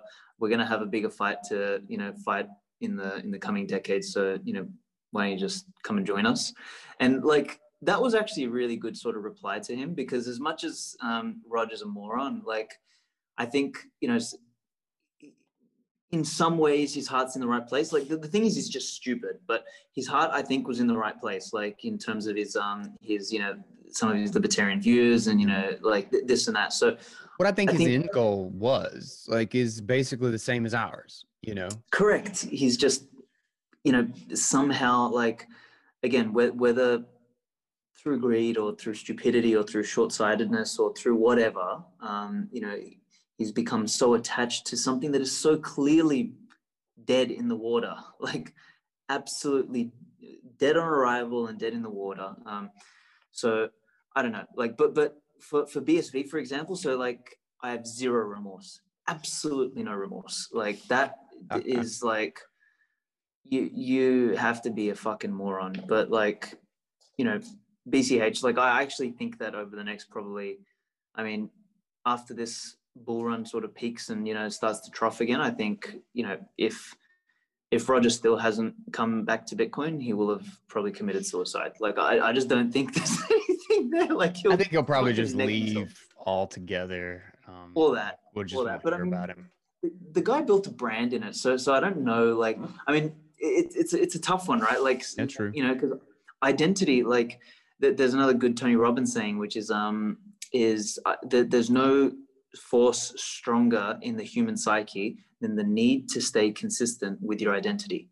Mm-hmm. And um and that's so important, and, and that's why like when when I used to do things like you know I was studying psychology for a while and all this sort of stuff, and I hate like again uh, universities study teach you fiat fucking psychology where they where they you know teach you that there's a patient and that there's something wrong with someone and that you somehow have to fix them. And you know that the way to fix them is to you know involve them with therapies for fucking 10 15 years and drugs and all this crap. Like i don't subscribe to any of that. Like again i'm sort of squarely in the in the adlerian um, school of like personal responsibility and that there's no such thing as trauma. There's you know and there's and there's no uh, victim uh, situation like you you solve it yourself. But and, and tony robbins comes across you know much in that sort of um, light as well. But it's um you know when you look at uh, when you want to help someone um, quit smoking for example like you you you help them re-identify who they are. It's, you know and, and when they come to the point where i am not a smoker um, they actually can finally move beyond, not someone who said, Oh, I used to smoke, but I don't smoke anymore. They, they haven't actually moved beyond and changed that identity. So it'll be really interesting to see with um with Roger whether like he's literally identified as a Bitcoin casher now. Like that that's part of his psyche, it's part of his thing. Like it, it'll be really interesting to see whether he'll actually and, and it takes so much courage to like kill that part of you. Um, and that especially you know, is heavily invested in it as he is. Jesus Christ! So that's why I think like he's either going to end up in a mental institution or he's going to like have to disappear. Like I don't know. um, or he's gonna have to come back to it. I, I don't know. It's, it's gonna be it's gonna be crazy. And th- th- this is, I'd man, I'd welcome him back. I mean, he's he's kind of an ass, you know, and but I mean, a bunch of us are, and and uh, like I'd I'd like to have a conversation with him if he if he finally basically was like, okay, you know, it was it was a wrong way to do things, but I still think I still think we can reach this future. I I'd be very interested. Yeah. Man, we're gonna need all the hands we can get. Like I yeah. think um, whether it was before you press record or in the in the beginning of this, we're talking about how uh, this decade is going to be messy. Like, uh, you know, I'm I'm literally preparing myself, like mentally and physically, for a tough decade. It's it's unfortunate because I kind of wanted to enjoy my 30s, but I I'm, I'm increasingly getting the sense that my 30s are going to be um, a, a really tough decade. I think there's going to be stupid laws, stupid restrictions, more money printing, negative interest rates, you know, complete misallocation of like all sorts of weird and deranged and stupid things going on, um, which are going to tear apart society. And like, there's going to be more riots, more killings, more shit like that. And, and I hate to sound like a fucking doomsdayer, but, um, you know, I mean, as, as society becomes more deranged, there's always, you know, we, have got this sort of growing pocket or this growing, um, uh, you know Noah's Ark or whatever that you know we kind of keep strengthening. But I think you know the only way to kind of emerge from this dumpster fire that is going to only get worse is for all of our um, you know for, for, the Bitcoiners to actually have a strong enough uh, financial influence or monetary influence when the time comes to actually yeah. rebuild. And, and and like arguably, I don't know. I, I honestly think we're living in the most exciting time in history. It's because in in all prior um, catastrophes and collapses and revolutions and all that sort of stuff, wealth has actually been destroyed along the way. Mm-hmm. Like, um, you know, I, I, mean, unless you're able to hold on to your gold or something like that, but but fundamentally, like property, businesses, like all all, all those other ways of um, measuring wealth get absolutely decimated along the way. And I think a lot of that's going to happen this decade. But you know, th- those of us with you know who are you know the rebels and the revolutionaries and all that sort of stuff, um, you know, who, who are coming to Bitcoin or already in Bitcoin. The, the the trump card we seem to have is that we are probably going to be the richest motherfuckers in the world um, when the time comes to rebuild stuff. Um, and well, we're rebuilding now like like the people in bitcoin are literally building foundations for exactly the things to solve everything that's collapsing. Correct, correct. But but I, I think you know that I, I'm even going a little bit more broader. I, I think you know what other things are going to end up broken. Okay. Like yeah, yeah, yeah. yes. So so like we're we're actually going to need to, and, and this is where I like if um, I got asked recently, it's like, oh, you know, if Amber's really successful, what are you going to do long term? I was like, well, look, you know, if I grow Amber, build it up, you know, and it gets to a certain point, like I, am not the CEO to run a, um, a square level company, you know, or even even company the tenth the size of that, you know, maybe a hundredth. Um, but uh, you know, once once I get big enough where, you know, I'm noticed by, you know, governments and you know, like I, I get mired in regulatory horseshit, I'll probably sell the company to someone bigger, and then I'll take all that money, put it into Bitcoin, and kind of probably go into like writing and you know philosophy and all of that, and then with the idea to kind of re-emerge down the track to build private cities, because I honestly think that the the, the world is going to change in such a way over the next 10 years that at the other end, it's going to be the building of um, advanced uh, private cities where all the um, where like the vanguard or the the last that's left of you know the men of the mind and the women of the mind are going to happen. Like it's literally a it's an Ayn Rand Atlas Shrugged fucking Galt's Gulch that we like. Bitcoin is Galt's Gulch, um, and as everything starts to collapse around, you know those of us who have protected our wealth and our sanity in Galt's Gulch and in good you know in good uh, information and first principles knowledge, we're going to have to come back after the lights of New York go out to to rebuild the shit. Um, and have you uh, it, have you read um, I guess and or listened to um, the uh, Bitcoin and the Rhythms of History, Brandon Quittem's recent piece? No, no, no, no, no, not yet. It's um, but I am going to listen to it. It's on my to listen to. Um, you got to. It's a good one. It's all about okay. the fourth turning and this decade and like the foundation of like that way of thinking. God, it's so good. Um, really, I haven't been able to stop thinking about it since. I'll, I'll have to read because because I did I did read the fourth turning or I listened to the fourth turning on audiobook. I, I didn't like it that much. Um, I, I felt like um, I felt like the the idea of the um, the generational um, seasons was really good. I think that's powerful. Um, I think the you know uh, I, I just felt and then sort of the archetypes of each one. I think that was also relatively powerful. But um, I, I where I had a beef with their book was their their conclusions at the end of this idea that the way for us to get through this fourth turning is to all come together and you know have better um, you know government institute. I was like, oh my god. like, That's funny. I, I, I, haven't actually read the book. Um, I've had it on my list for a while, but basically, what Quittem does is he takes the foundation of the generational thinking and, and applied, applies it to the lens of Bitcoin. Yeah, yeah, yeah. I think that is the absolute appropriate application of those rhythms and those archetypes because that that is fundamentally true. Like I, I like a lot of people kind of put um, fourth turning into like the category of like sovereign individual of like a 90s book that you know really predicts things well mm-hmm. and in some senses it does but like what the guys did with sovereign individual and the quality of like how they reimagined what the world would look like is mm-hmm. next level whereas like yeah. the fourth turning it's they kind of reimagine yeah. it's it's much clearer but it's also poignant and it and it, and it actually took courage to rethink about what the world might look like you know as technology kind of empowers the individual and it changes the incentives for you know violence etc so, so, that was such a powerful lens to look through um, the world with and actually make some assumptions on how um, technology and how behavior and how the very uh, fabric of the nation state might evolve.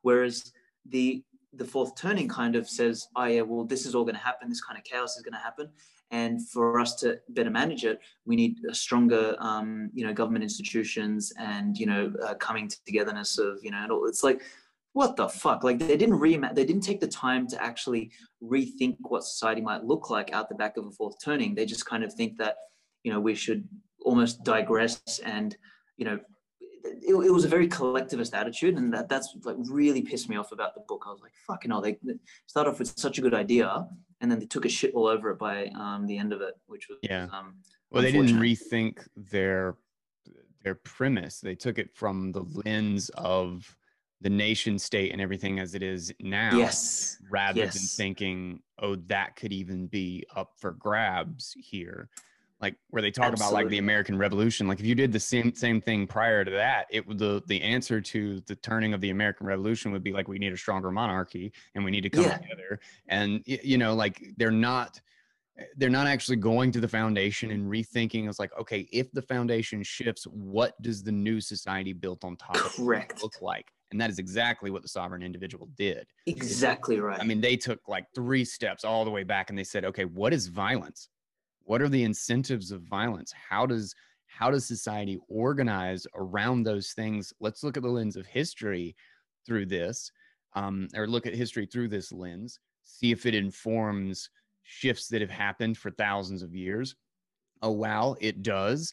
What does that mean? What does that mean when you introduce cryptography? What does that mean when you introduce this entire cyberspace this digital environment?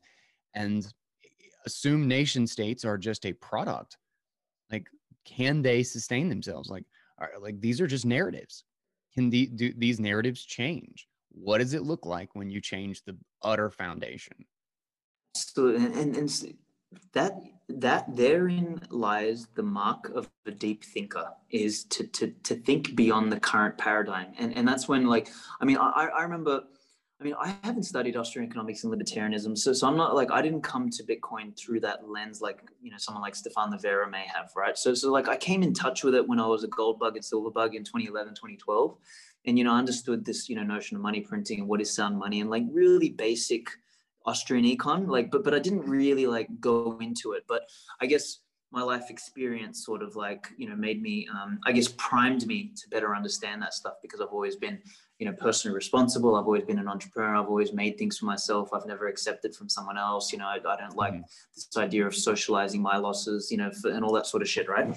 So so i was primed for it. But you know really bitcoin was my my real um, gateway drug into you know Austrian econ and all of that stuff. Now, prior to me getting into Bitcoin, like I read that book uh, *Sapiens*, and and you would know from my earlier work, like I used to high you know uh, hold Yuval Harari in high regard, but these days I think he's a fucking moron because he, he's an example of um, maybe I shouldn't say moron, but he's he's an anthropologist who and historian blah blah who who who has you know correctly analyzed history and drawn some you know powerful conclusions like you know his central idea in sapiens was this idea of shared fictions and you know narratives that have helped us um, create hierarchies through which we can cooperate and collaborate and actually do shit. Yes that is the reason why human beings um, move forward. But the thing is, and, and particularly in his subsequent books, like I ended up reading his 21 Lessons for the 21st Century, and what the fuck, man? It was the biggest garbage. It was absolutely atrocious. I haven't read it. Um, oh, dude, it's absolutely atrocious because all he does is the same thing as these guys in Fourth Turning do, which is he he, he draws some um, he draws some insights, but then he he applies the lessons through the lens of today of a society that is nation state based, that is, uh, you know, collectivist based, that is, um, and, and, you know, his thing about like all, all of these things came back to basically light forms of communism is, you know, how do we combat, you know, the potential of, um, you know, a, a, technocratic elite emerging and, you know, being a panopticon on everything we do. Oh, well, we need to um, enable better um, governments to you know better oversee it's like oh my god. It's like and for me that is the mark of a lazy thinker is you can't think beyond the current paradigm. Ray dalio is another person who i used to hold in high esteem but now i think is an absolute moron is that he he looks at the world through you know he, he talks about paradigm shifts but then he he he defines the future in the current paradigm. Yeah. It's like what the fuck are you talking about? And and it's it's really prevalent with a lot of these quote unquote you know thinkers of today, which aren't thinkers. Like when I compare their work to people like you know Rothbard or Hans Hermann Hoppe or the you know Rees Mogg and um, Davidson from from uh, what do you call it, a sovereign individual or Ayn Rand, like man, they're giants compared to these guys. These guys are just fucking regurgitating some crap that they've read um, you know, they, they've they've learned some academia somewhere along the line. They've they've read some pseudoscience or they've read some um, you know historical anecdotes, and they're just applying the today's lens and their experience from today, and they're projecting it forward. There's no creativity. There's no courage. There's no foresight. There's no there's nothing there that inspires somebody to think differently. And I would push back on that a little bit. That there is actual interesting creativity within their Overton window. It, okay, okay, okay, yeah, yeah, all right. At projecting that forward, they just don't know how to step outside of it.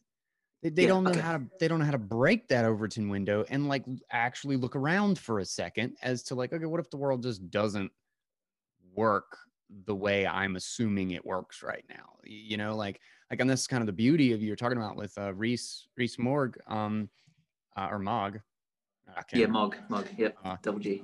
Yeah, and uh, like these guys and like uh, Ayn Rand's, like Ayn Rand's book is such a great example of this, of like looking just at the individual person. Mm-hmm. What is changing at the at this tiniest level that we can go back to, and then how does that allow that? How does that change their interactions with the person right next to them? And then how does that change the interactions with a group of ten? And then 100 and then what does the new like does a nation state still work under those conditions or or all are the foundations that actually lead us led us to the nation state to begin with or led us to this monarchy or led us to this feudalism or whatever it is? Have those things actually changed at the individual level? And are we going to be looking at something entirely different? It's just dropping the overton window completely and starting back at the beginning. Well th- that you just said beginning, um, which is the ideal word, is like that's the sign of a person who approaches things from first principles yeah. versus someone who approaches something from, um, you know, uh, historical anecdotes or narratives. Mm-hmm. And, and I think that is the that is the differentiation in thinking. So so yeah, what whilst I, I would concede that they're probably creative within their Overton window, within the paradigm that they're actually in, they're um they're lacking the the the the depth to reimagine that because they haven't um, maybe they haven't fully grasped the first principles or they haven't really thought deeply enough to to to reimagine what it could look like as opposed to projecting you know forward based on again you know using that overton window. Um, they got they got to the edge of their frame and they stopped asking questions that's it that's it and and and within that frame so so they got there it's like almost like a beam of light that hits hit the edge and then they're like oh well then and then things are going to change because the light hit this right edge and it's going to go that way. Yeah. Yeah yeah. Um uh, I, am curious, uh, just because, particularly before we kind of run out of time here, um, yeah, yeah, how's Amber app going? What's what's what's things I haven't kept up? I mean, I don't live in the down under, so of course, of course, um, well, the the biggest changes is that Europe turned out into um, one big uh, waste of fucking time, energy, and you know just bureaucratic nonsense. Um, you know, when when Wirecard collapsed here um, because they were supposed to obviously launch in, uh, sorry, they they were servicing a lot of the crypto companies in Europe, and then mm-hmm. they somehow, whoops, we lost two billion dollars. We don't know where it is, um, and they and they collapsed. Um, you know that oh, sort God. of sent some.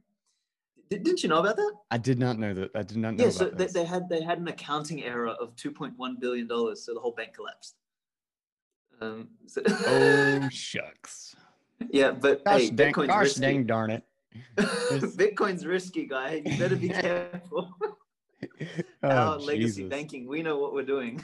like office space, like some disgruntled, some disgruntled dude is like, let's do a rounding. Let's let's round everything up into our account. Let's just add a couple zeros. it's wild. It's like how it's like, oh, whoops, we lost that. We didn't. That was not on our balance sheet in the first place. So that the, their shares dropped like ninety-seven percent, and they filed for bankruptcy. So it's like, oh, oh will see you later.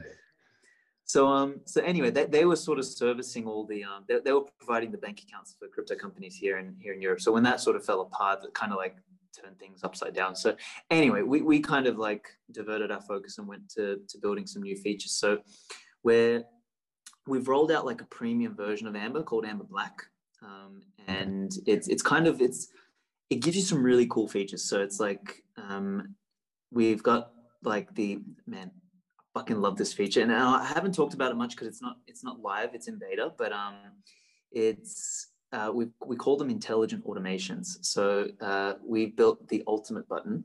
Um, so it's kind of like DCA on steroids. Okay. Um, we've got the the buy the dip and the sell the pump button.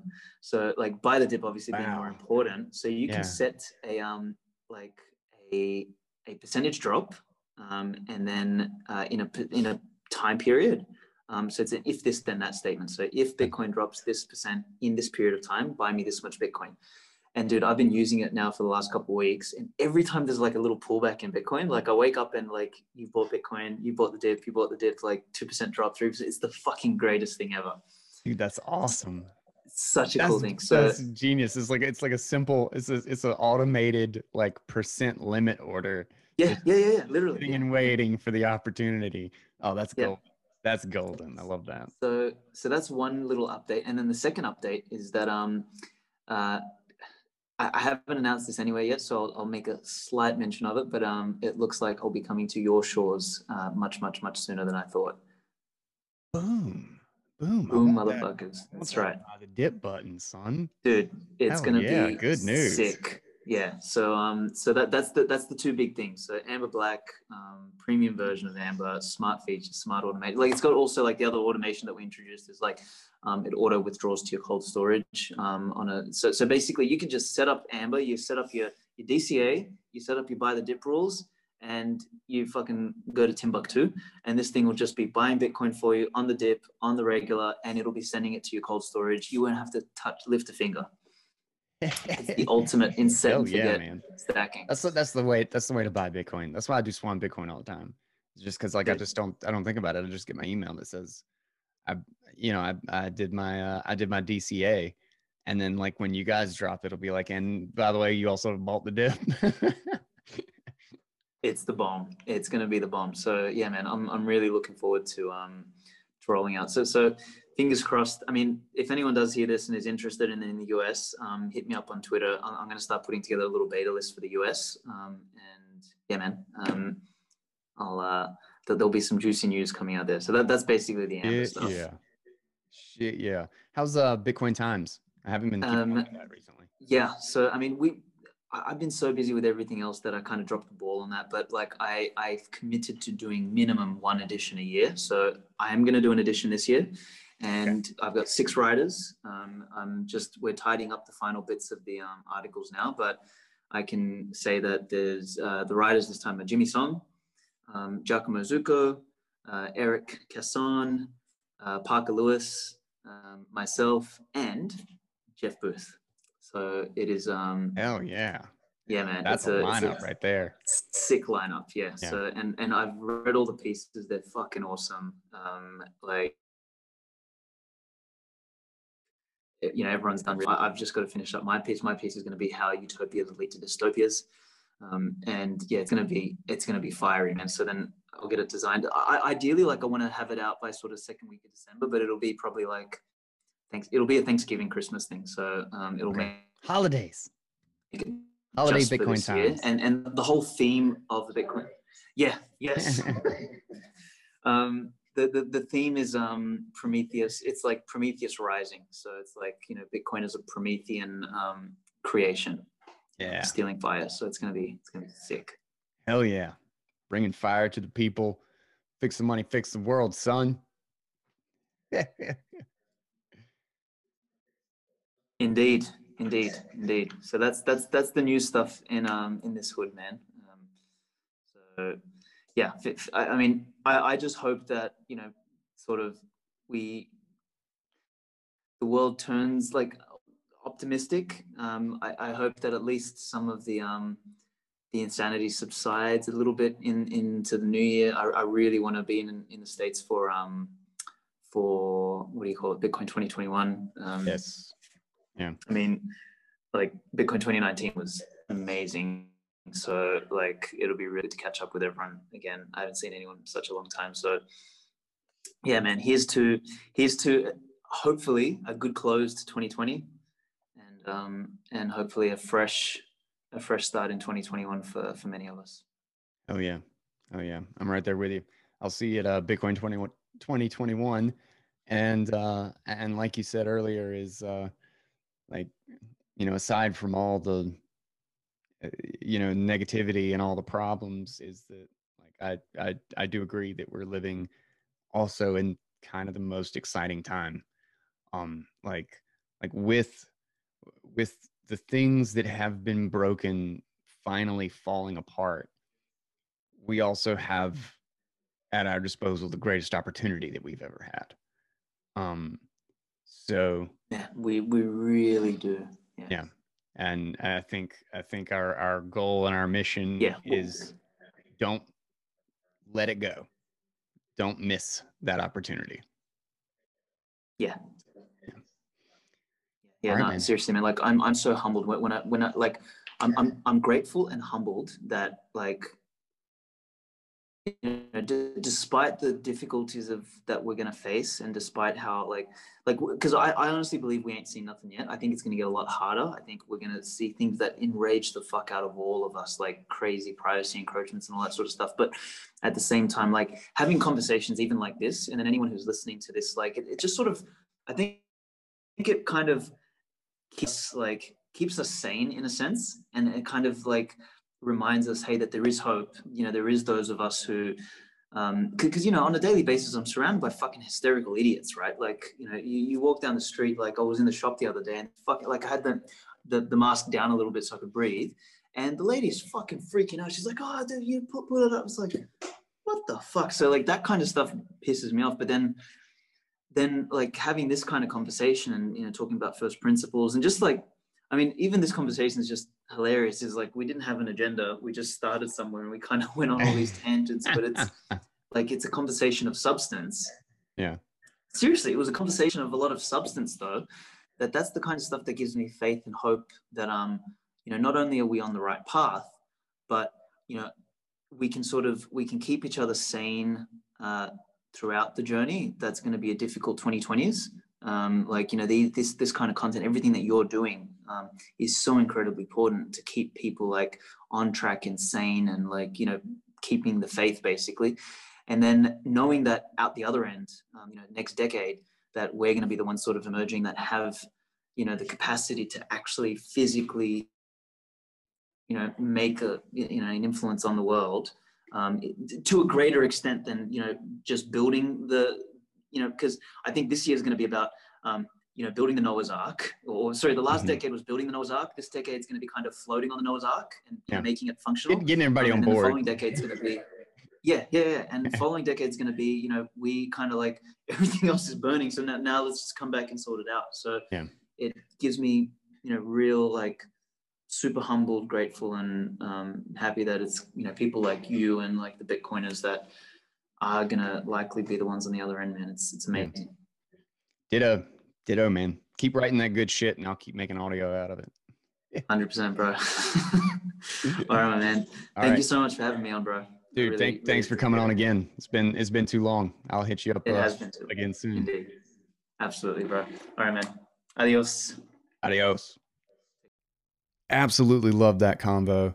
A great chat with Aleks Svetski. Um, always uh, some amazing pieces uh, by Aleks uh, more recently, and then also just some some of the best ones uh, on this show. Actually, the, actually, the death of blockchain is still one of my favorites, um, and the fact that he. Uh, uh, we talked about this in the last time that he was on the show about the fact that he went to a crypto conference and then gave that speech to an audience that uh, undoubtedly uh, hated him furiously after it was over.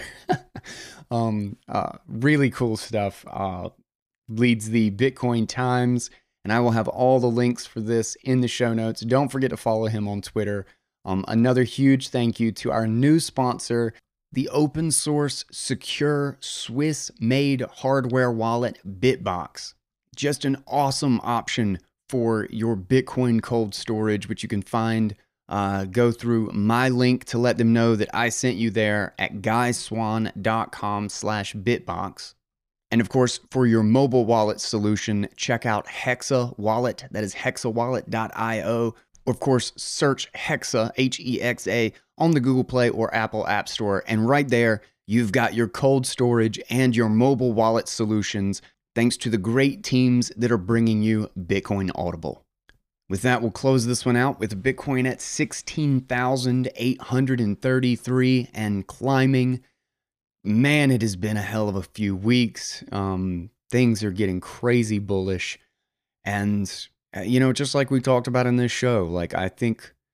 I think this is going to refocus the world. It's going to put a totem in the middle of all of this chaos that people can depend on and most importantly, allow us to refocus on life, on the things that are important, and find meaning and value in what we do. And I don't think its impact in that realm is small. A lot of change and uncertainty is coming to the world, and there is no better time than now to take responsibility, to trust yourself, to invest in your own knowledge and understanding, take your first steps to getting into Bitcoin so that you are ready to take advantage of the massive opportunities that our turbulent world uh, is likely to present and build your ark before the rain. I am Guy Swann. This is Bitcoin Audible, and until next time, take it easy, guys.